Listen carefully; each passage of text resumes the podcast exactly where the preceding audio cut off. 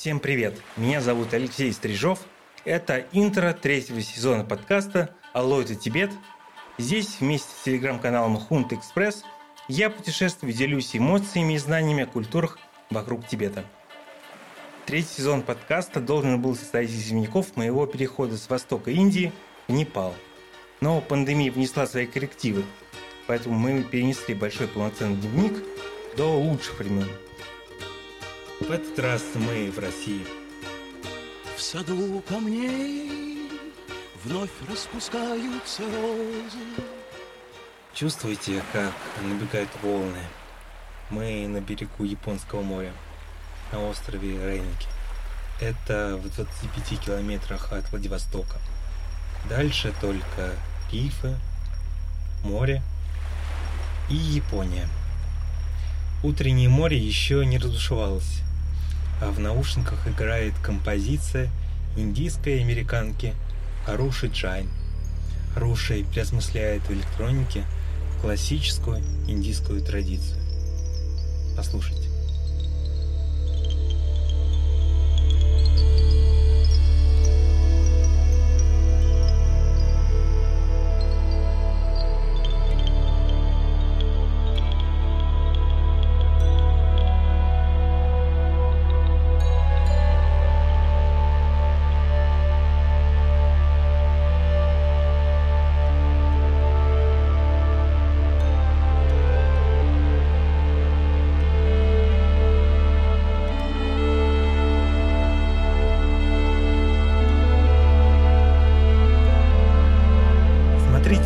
Начинается рассвет.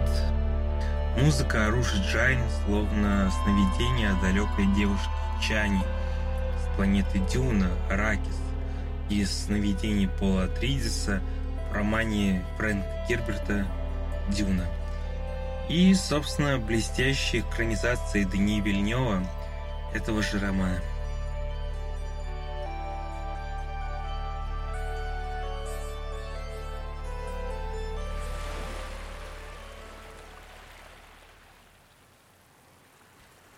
как прекрасно.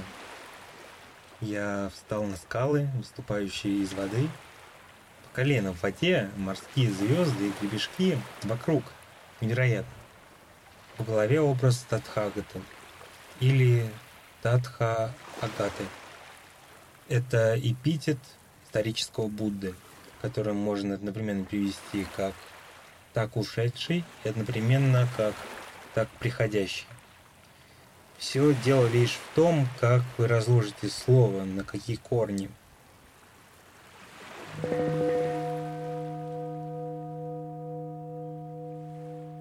Прежде чем начать третий сезон нашего подкаста, давайте напомним про особенности географически северного буддизма, подразумевая под этим страны Южной и Центральной Азии. Напомню, что я не являюсь высококлассным специалистом в теории, поэтому за профессиональным знанием стоит обратиться к литературе, например, к той, которую я обозначу в посте в инстаграм-аккаунте Tibet Empire. Итак, э, буддизм появился от исторического Будды Сиддхартки Гутамы, который родился в середине первого тысячелетия до нашей эры – или э, на севере Индии, или на территории Непала. В этом регионе мы и задержим наше внимание. Оставим в стороне юго-восток Азии и открывающуюся нам сегодня с берега моря Японию.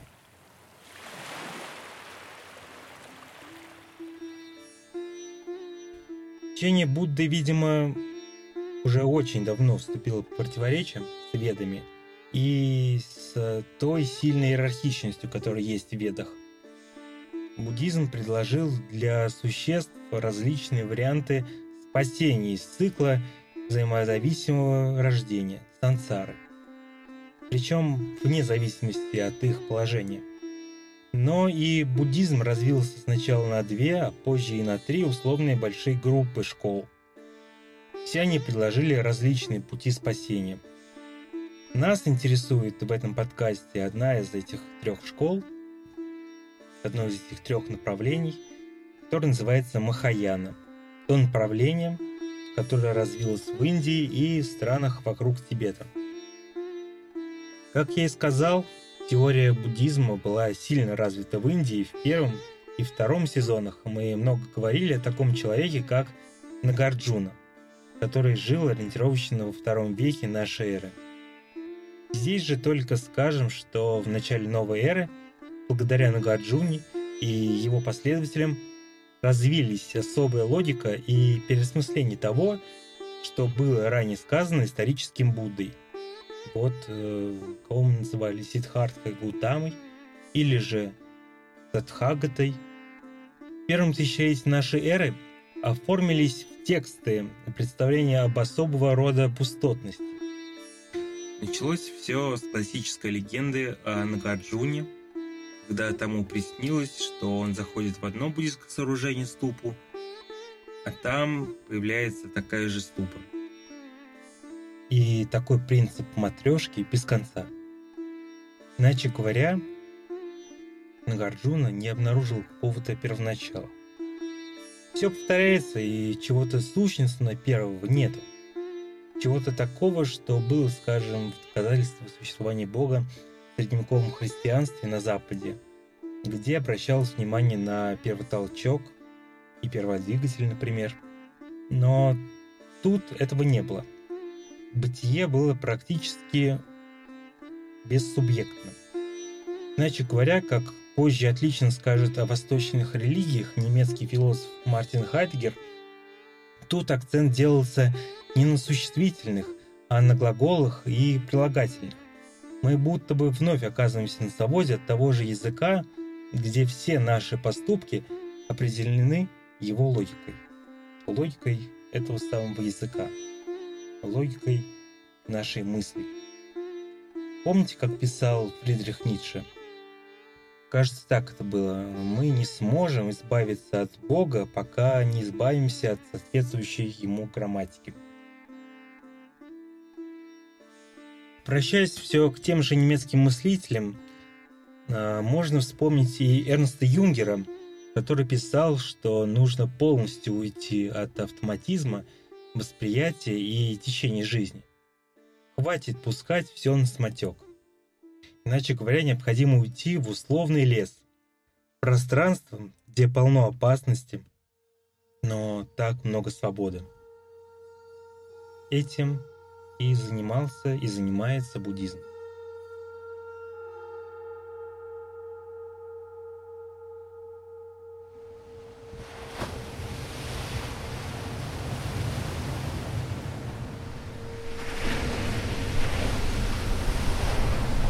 Опять поднялся шквалистый ветер.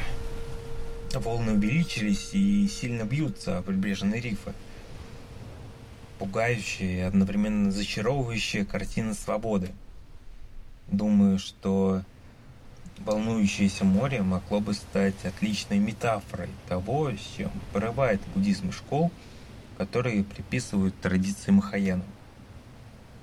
Субъект, то есть человек в данном случае, такой же, как ты, слушатель, или я, автор – субъекта этого будто бы не существует. Либо он щепка в этой стихии, в ее буйстве. Раз мы говорим об Индии, сейчас уместно вспомнить джаз англо-индийского композитора Джона Майера, которая была написана в 1867 году, называется «Партита».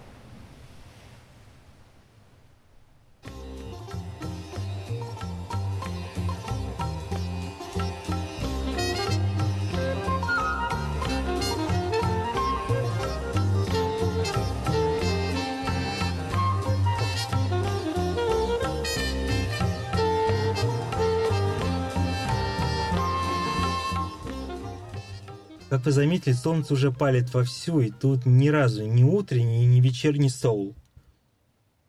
Лежа один денешник на пляже с другой стороны острова, я думал, как э, соединить свое желание иметь права на того или иного человека, при этом оставаться с чем-то близким к э, буддийскому one night stand. Думаю, Приморье и показало мне что есть волны, а есть индивидуальность. Причем одно не отменяет другое. Просто, видимо, это два разных взгляда, которые могут быть в разные моменты времени. Глядя на набегающие волны, мне вспоминается философия Этьена Балибара, который предлагал переосмыслить роман «Война и мир» Льва Толстого. Он пишет, обращает внимание, что историю творит стихия, где есть повторяющиеся волны войны и мира, но сами субъекты, они тоже есть. То есть человек существует, видимо, в двух измерениях. Как человек – как личность и как выражение истории, бессубъектно. То есть все зависит от наблюдателя, если верить э, современной физике. Тогда и наше сострадание может быть и проявлением межчеловеческой доброты, и одновременно это сострадание может быть и принципом жизни. То есть по-другому жить вы просто не можете, не представляете как – но это уже исключительно моя мысль о том, как можно было бы снять вот эти противоречия индивидуальных и надоиндивидуальных начал. Я страдательно улыбнулся волнам и всем тем, кто запечатлился у меня в памяти этого сложного года своими убеждениями. Я просто отпустил – отдался ветру, натыкающемуся вот на те прибрежные скалы.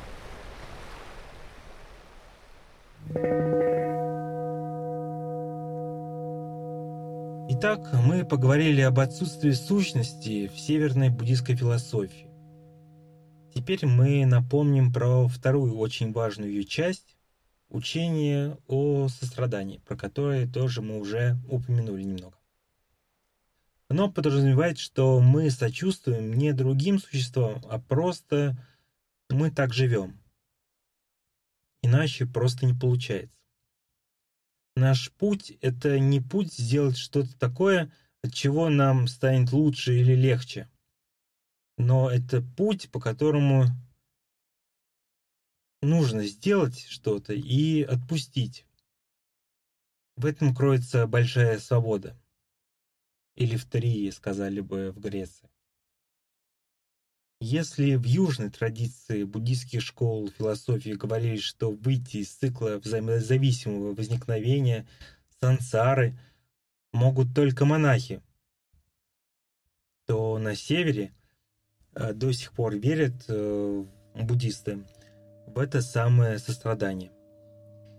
Яркое воплощение этой идеи – это культ особенно почитаемого в Тибете Бодхисаттвы Авалокитешвары. Мы уже говорили в подкастах, что Далай-Лама является воплощением, как считается воплощение этого самого Бодхисаттвы Авалокитешвара.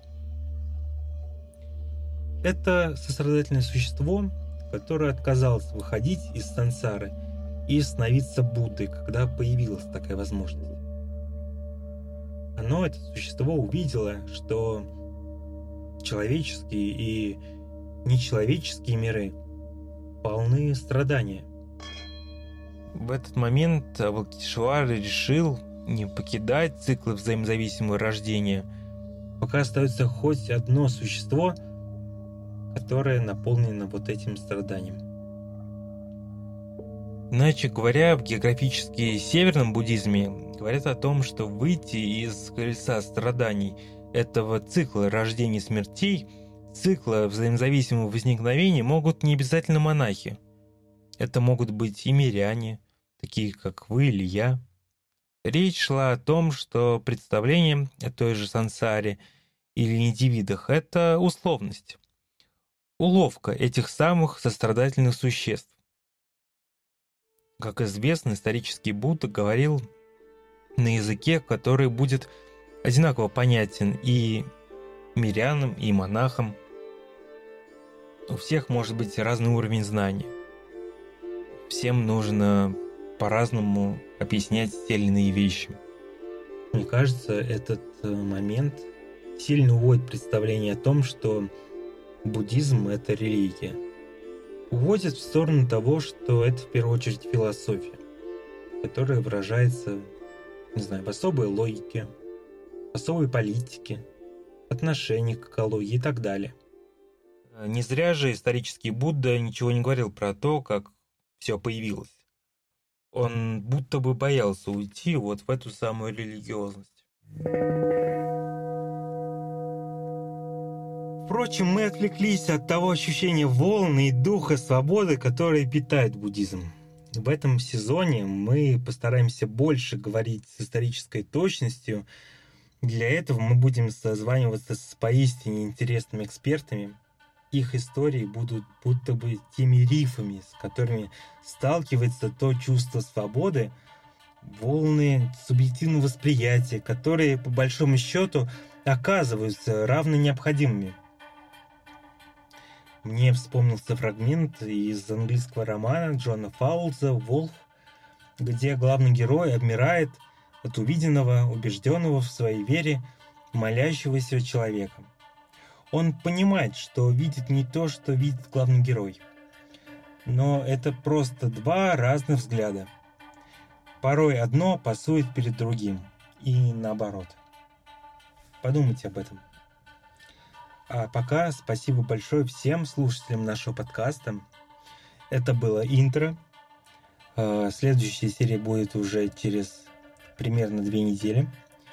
Если вы только нашли этот подкаст, то первый сезон поможет вам обратиться к моему субъективному восприятию буддизма и как я его применяю в жизни.